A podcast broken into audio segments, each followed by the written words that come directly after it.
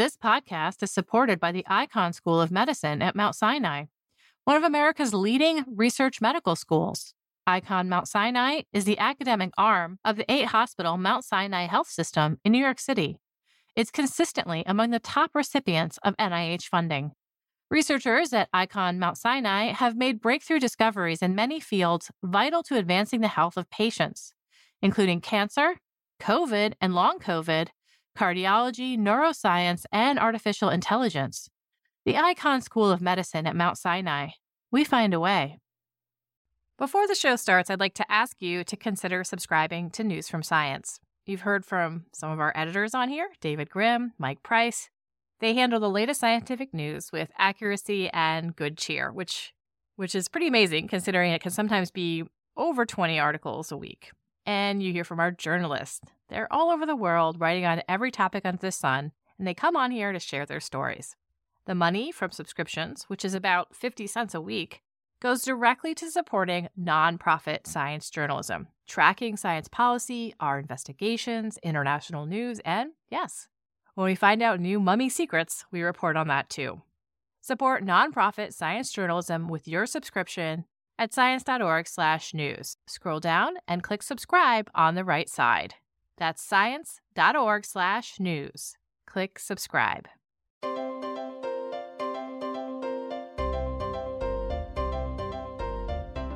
Welcome to the Science Podcast for February 5th, 2021. I'm Sarah Crespi.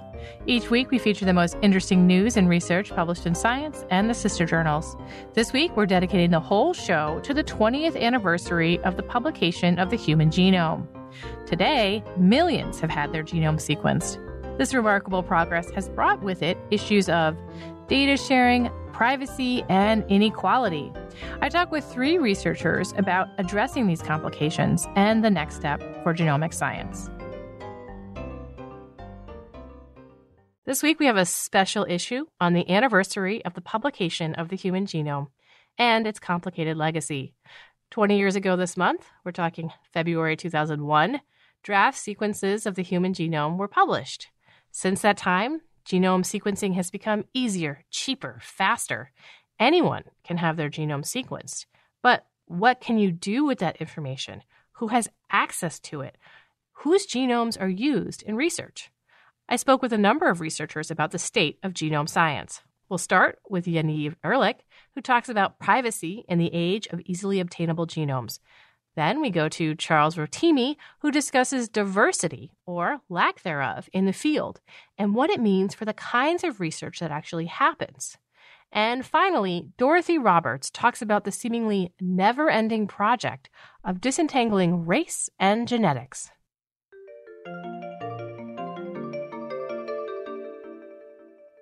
Now we have Yaniv Erlich, and we're going to talk about privacy issues around genome sequencing. But before we jump into that, could you just share a few reasons why it is good that so many people have their genome sequenced, something like 30 million people around the world? What are some good things about that? We have people that are able to locate their lost family members. I know personal stories of people who are adoptees and their adoption certificates are just incomplete and they cannot trace their biological origin. So by sharing all this genomic information, we have so many success stories of people locating their lost relatives.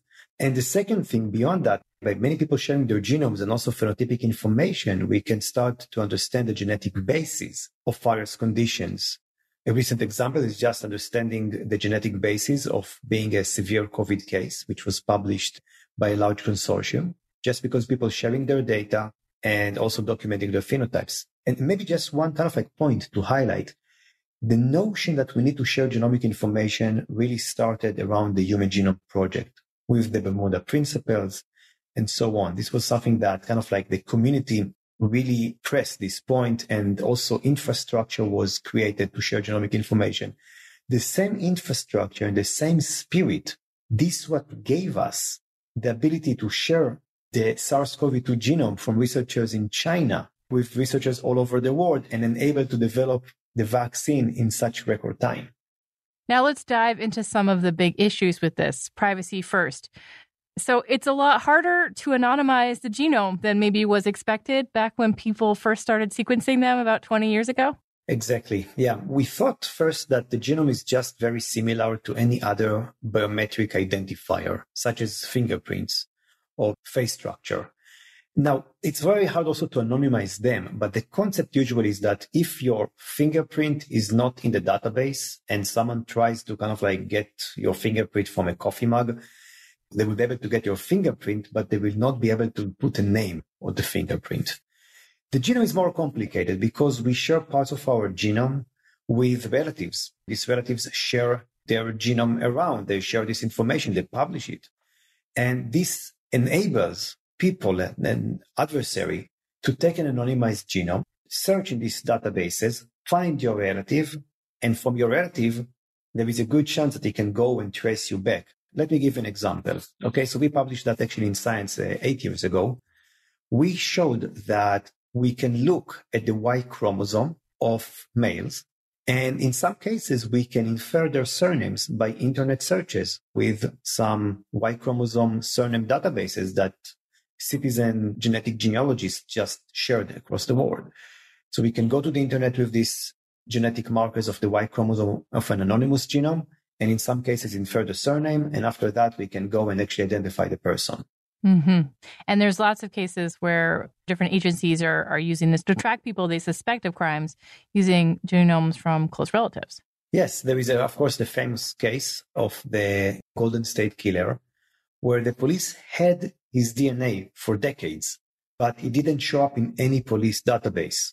A few years ago, they consulted a genetic genealogist and she suggested that they will, will infer genome-wide markers on his genome and will upload this information to a website called GEDmatch. They were able to locate a third cousin. Then they employed the genealogists that constructed large family tree and at the end, they were able to zoom on one profile that matched everything they knew about the Golden State Killer. Then they swabbed the knob of his door, found a perfect match, and then arrested him, brought him to justice, and now he serves life sentence in one of the California prisons. This kind of thing that we're talking about leads to the issue you raise in your piece about genomic surveillance and how this is something we can look forward to in the future or not. Yes, there is some good aspects in it and some bad aspects as every technology. The idea is that what the police did in the case of the Golden State Killer, they didn't have any special access to a genomic database. Everyone with a computer and access to genomic information can upload genomes to, let's say, GEDmatch or other websites, search for relatives, find a match, and infer the identity of the genome of interest. So kind of like the US in, is in a very unique situation where it's the first country in the world where you can deploy basically a population scale genomic surveillance. Another study we published in Science a few years ago showed that you can infer potentially more than 60% of the US individuals with the databases at that time. Now the databases are larger, so you can potentially infer more people. This means that we are in a very unique era where you can collect genomes. It's very cheap to develop the genomic information, to get digital information from the genome, and then search in these databases and identify people. And this is how why we call it ubiquitous genetic surveillance. You point out in your piece too that the harvesting of genomes or this genomic surveillance can be accelerated by the ongoing pandemic. How would that happen? We kind of like think that the public at this point is more willing to give some biological material. And that's a good thing for sure, right? Like we need to test people in order to cut the transmission and to identify COVID cases. But if you have an apparatus where you can actually swab people, basically you can get also their DNA using the same swabs. Yeah. That could lead also psychologically or sociologically that that's okay to be swabbed at airports and therefore governments could use this information in the future also to collect the DNA of people and to create genetic databases. Now, I want to be very clear about it. I think it's a very good thing to swap people for infectious diseases at airports. But we also need to have discussions about what are the limits of collecting this biological material and making sure that it's not used for other things. Or if it's going to be used for other things, at least let's be transparent about it and let the public decide.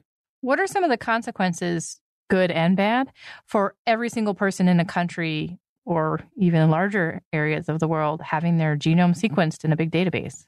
We start our conversation saying that we can infer the genetic basis of different diseases and conditions. And that's amazing. We can offer new drugs, new treatments.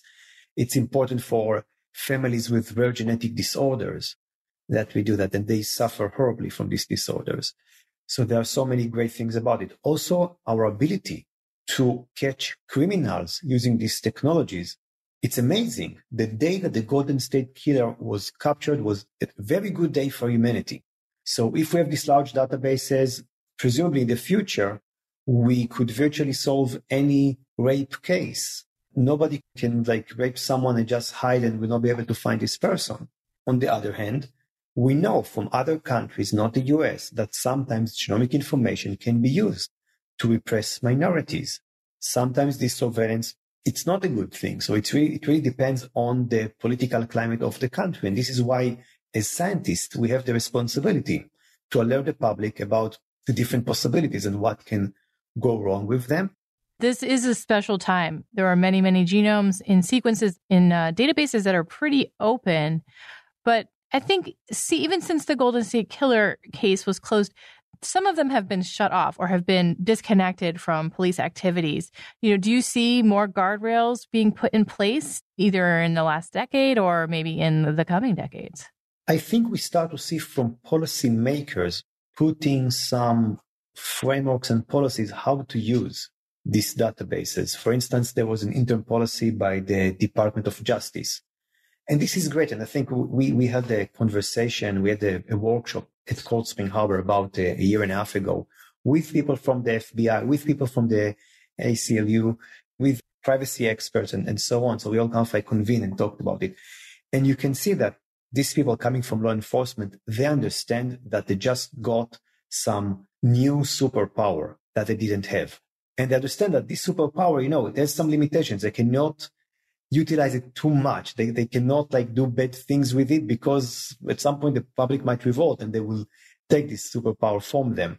So I, I was very pleased to see how deeply they think about it. And they tried in this policy to create kind of like some checks and balances. Now it's, it's imperfect. Of course, it's very initial policy, but it was very good to see that they started planning ahead and thinking how to limit and, and just to utilize it for special cases. One other question going back to privacy and research. Is it possible to anonymize a genomic database for medical research?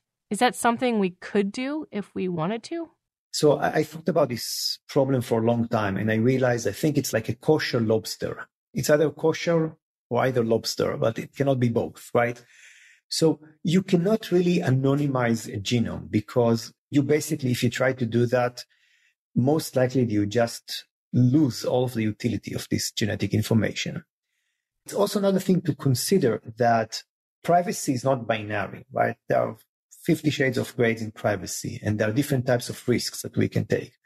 I think the conversation should not be about how to protect the privacy of research participants, but really to create trust relationships with them. Because in many cases, privacy is not the end goal of people.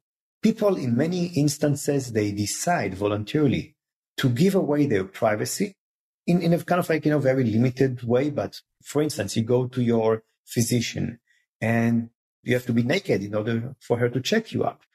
So you give some of your privacy for that but you know it's for your own benefit so if we can develop these trust relationships between researchers between the general public then we can really i think recruit individuals, like convince them to donate their genome and to see all the wonderful things that we can do with genomic information. And we can do really wonderful things for humanity.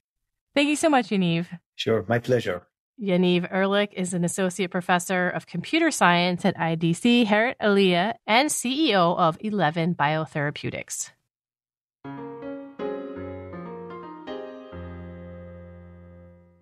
Now, you listen to us to hear about new discoveries in science. But did you know we're a part of the American Association for the Advancement of Science?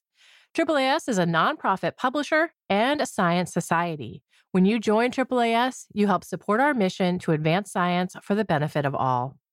Become a AAAS member at the silver level or above to receive a year's subscription to science and an exclusive gift. Join today by visiting AAAS.org slash join. That's A-A-A-S dot O-R-G slash join. Have Charles Rotimi, and we're going to talk about diversity in genomes and in genomic science. Hi, Charles. Hi, how are you? I'm good. I'm excited to talk about this. The bulk of genomic science has focused on genomes of European ancestry. We'll get to why this is a big problem in a second. But Charles, can you tell us why do we have this imbalance in the first place? I think the imbalance is a result of several factors. The initial investment in genomics was mostly in uh, North America and Europe, and to some extent in uh, some parts of Asia. And also the existing cohort that genomics built upon were mostly of European ancestry individuals. So there is a legacy issue of the big cohorts and studies that were available initially were those of European ancestry. And there was also the issue of scientists who had the expertise to participate in genomics. Most of those scientists were initially from European ancestry individuals. This funding, which science has been funded in the past, and also availability of the necessary infrastructure in terms of laboratories to do this kind of work. You outline in your piece several reasons that this bias is a problem. And you point to Africa as a great example of where genomic science is really missing out. Can you talk about some of the things that are missing from genomic science because we don't have a lot of genomes from African populations sequenced? We all can indeed claim Africa as our ancestral home because that's where humans evolved some 300,000 years ago before some of us decided to migrate to populate the rest of the world about 100,000 years ago. Because of that long evolutionary history of humans on the uh, continent of Africa, we have had more time to acquire more variation so when you look at the genomes of African individuals, you see more variation there in general. And for the most part, the variation that exists in other parts of the world are actually a subset of what you see in African population. Those individuals who migrated out of Africa about 100,000 years ago only carried a subset of the genetic variation that existed on the continent then.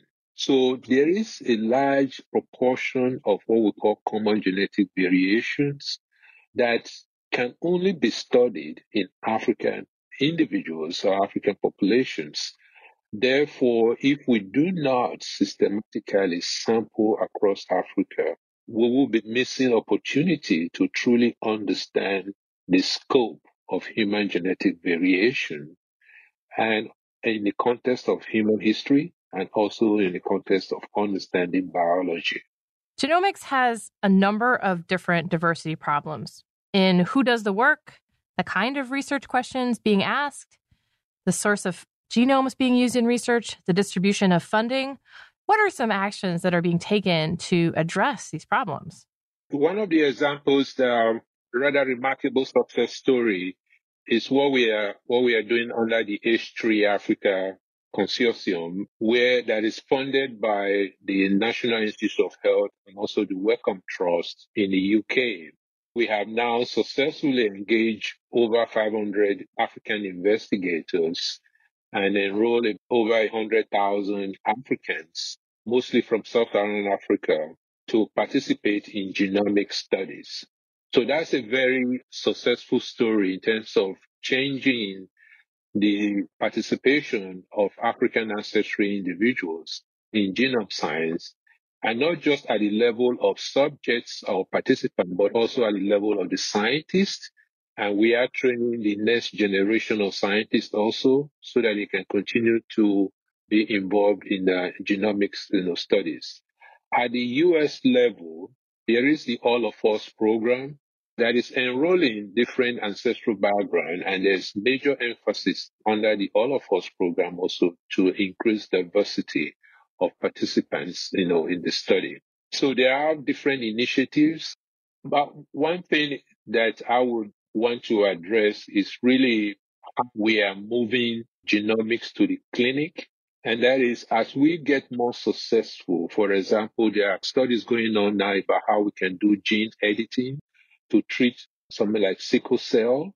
It is important for us to make sure that we are indeed taking into consideration all of the cultural and ethical issues that are involved in that processes, especially if we are going to deploy them to different environments in Africa or in other parts of the world.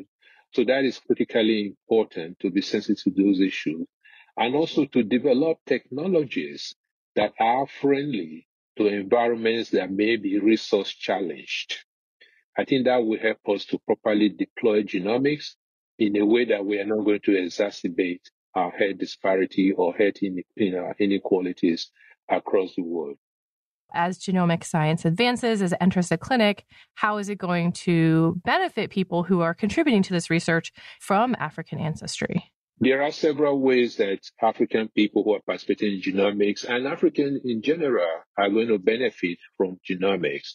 For example, we already know that a variant that is in a gene we call APOL1 is very important in terms of survival of uh, the uh, infection due to trypanosomiasis, which we call African sleeping sickness.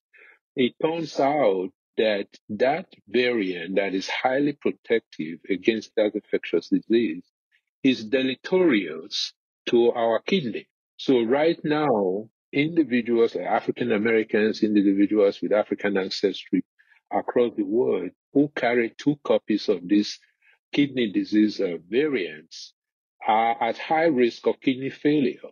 So it is important that before somebody donates their kidney to get tested for this variant so that they know the kidney that is left will not fail. Also, if you are accepting a kidney, you want to know the status of the donor also with respect to these variants. So that is one direct way that we are indeed understanding you know, the impact of genomics on health of African ancestry individuals. We are finding you know, also variants that are unique to African ancestry populations in terms of diabetes and other conditions. So by participating in these various studies, Africans will indeed be represented as we deploy genetics in developing therapeutics or even treatment strategies and preventive strategies. Great. Thank you so much, Charles. Thank you. Charles Rotimi is the director for the Center for Research on Genomics and Global Health at the National Human Genome Research Institute.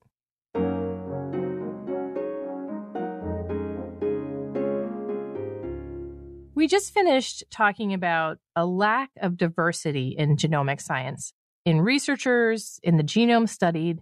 But now we're going to talk about another long-standing problem in genomics the confusion between race, genetics, and ancestry. Dorothy Roberts wrote about it this week in Science. Hi, Dorothy. Hi, how are you? I'm good. How come we're not celebrating 20 years of no longer looking for race in genomes? Are people still trying to find genes for race in this day and age? Yes, there are a lot of genomic scientists who are still trying to figure out the best way to identify races genetically. And there are also a lot who are looking for race based genetic difference to explain inequities of health and some even other kinds of inequities, like in education and in violence, even there isn't really any evidence for this happening. Why do you think people are still looking for this? Well, first of all, even though human beings are very, very similar genetically, there's only a tiny percentage of difference between human beings. There still is a lot of genetic variation in the human species. But what some scientists then do is say, well, we're going to look for the racial differences in that amount of variation. The problem is that all of that genetic diversity isn't grouped by race because race isn't a biological category. Now, why do we continue to do that? I think race is just such a, an embedded idea in Western science, in our culture, in our society. It's useful. It, it, was invented because it was useful for political reasons, and it continues to be useful politically to explain why we have so much inequality in our society. One thing I see a lot of is check boxes identifying race being used in biomedical studies. Can you talk about how this has been a problem? Well, the origin of checking boxes for biomedical research, including clinical trials, was originally to get more diversity among research participants. The problem is when those boxes are seen as being biological categories instead of social categories. So the boxes represent federal categories that are used in the census. They're used for collecting financial data. They're used in lots of lots of ways. And the government is very clear that they're social categories, not biological ones. But when researchers are told they have to check that box, they often confuse checking it as a social category with having to actually find biological differences between the participants who fell in those categories. And there's a lot of confusion around that. I, I, found when I was doing research for my book, Fatal Invention, that scientists told me that they looked for differences between races because they felt they were supposed to in order to get NIH funding. So that confusion between race as a biological versus a social category persists in science today in this very concrete way of why, as a scientist, you need to check a box for your research participants. Mm-hmm. What are the recommendations now? You know, what should a scientist be doing instead if they're collecting demographic data on a person and they care about ancestry? I think the most important first step is for scientists to be clear that race is not a biological category. It is purely an invented social or political category it's not a natural division of human beings that some aspect of nature created, whether we say God created it or nature created it or evolution created it. That's all false. So if scientists could understand that it is a way of managing racialized populations for political reasons, then they can use it in the right way to me, that's the message that I and others who are concerned about this are trying to get across.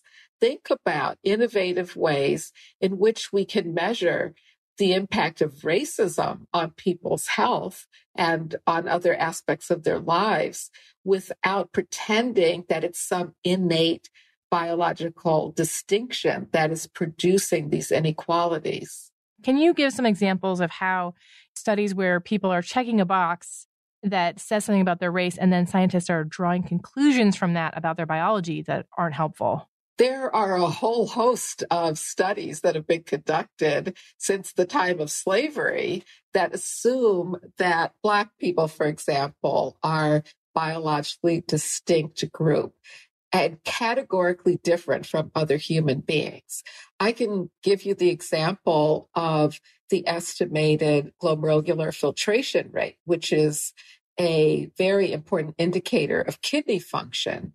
And in studies looking at kidney function in the past, researchers found that in studies, it seemed that the Black participants had a higher rate of creatinine, which is important in measuring kidney function. And so in the last 20 years or so, the algorithms to figure out kidney function have automatically adjusted for Black race. In other words, in the lab test, the blood test that measures for kidney function, the estimate is adjusted upward for a Black patient automatically and categorically, regardless of what it was that made this finding true in the past about the particular Black research subjects in that study, then there is this leap to say that all Black patients should be treated automatically differently from all other human beings. We now know that that upward adjustment, which is a healthier adjustment, has resulted in denying Black patients access to kidney transplant waiting lists. It's a measure that will deter them from getting specialized care because it looks as if they're healthier than any other patient of a different race.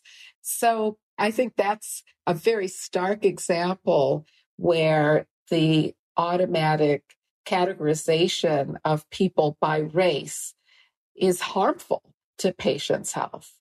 Is this something I've heard of before called race correction, where there's this built in factor that basically says, oh, you're of this race. We're going to change this value for you. We're going to evaluate you differently. But of course, it was determined using, you know, faulty principles in the first place. Yes, that's exactly what it's called race correction.